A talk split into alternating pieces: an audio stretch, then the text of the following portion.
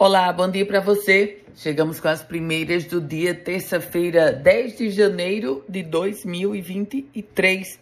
30 policiais militares do Rio Grande do Norte já estão em Brasília apoiando a intervenção decretada pelo governo federal. O estado Potiguar enviou 30 policiais militares. Esses agentes eles receberão diárias operacionais custeadas pelo Ministério da Justiça e Segurança Pública.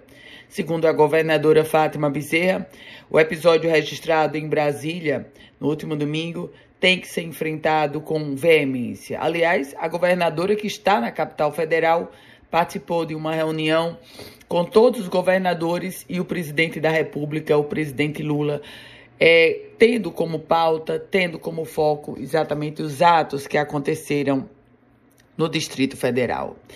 A gente fala agora sobre saúde porque o Rio Grande do Norte acumula mais de um milhão de pessoas que não voltaram às unidades de saúde para receber o reforço da vacina contra a Covid-19.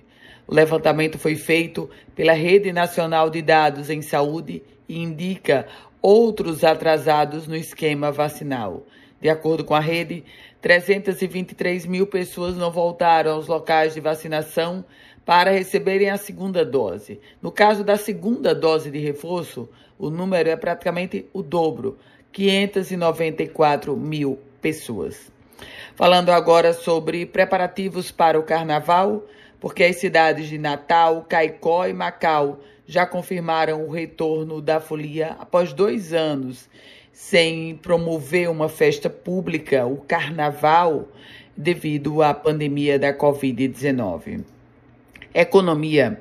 Cesta básica em alta, 10,35%. 10,35% foi o aumento da cesta básica em Natal no ano de 2022. Os dados foram conferidos pela Pesquisa Nacional da Cesta Básica de Alimentos, apurada pelo Departamento Intersindical de Estatística e Estudos Socioeconômicos, o chamado DIESE. Minha gente, a Prefeitura de Ipanguaçu? Bom, o prefeito, esse já foi retirado do cargo, o prefeito Valderedo foi cassado pela Justiça Eleitoral. Mas aí tem uma indefinição. Quem vai ser o novo prefeito? Explico. Em novembro do ano passado, o então presidente da Câmara, Jefferson Santos, do PL, conhecido como Gordo Filho, ele assumiu o cargo interinamente. Mas nesse ano foi eleito um novo presidente da casa, chamado Doel Soares, anulando a eleição de Jefferson Santos. E aí os dois agora eles ficam disputando para saber quem é o prefeito da cidade de Panguaçu. E a Catedral Metropolitana de Natal passa por revitalização com custo estimado de 5 milhões de reais. Vai fazer um trabalho de revitalização em toda a catedral, uma obra que deverá se estender por 10 meses.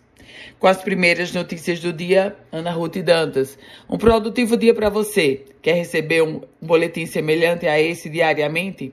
Então manda uma mensagem para o meu WhatsApp é o 987168787. Até amanhã.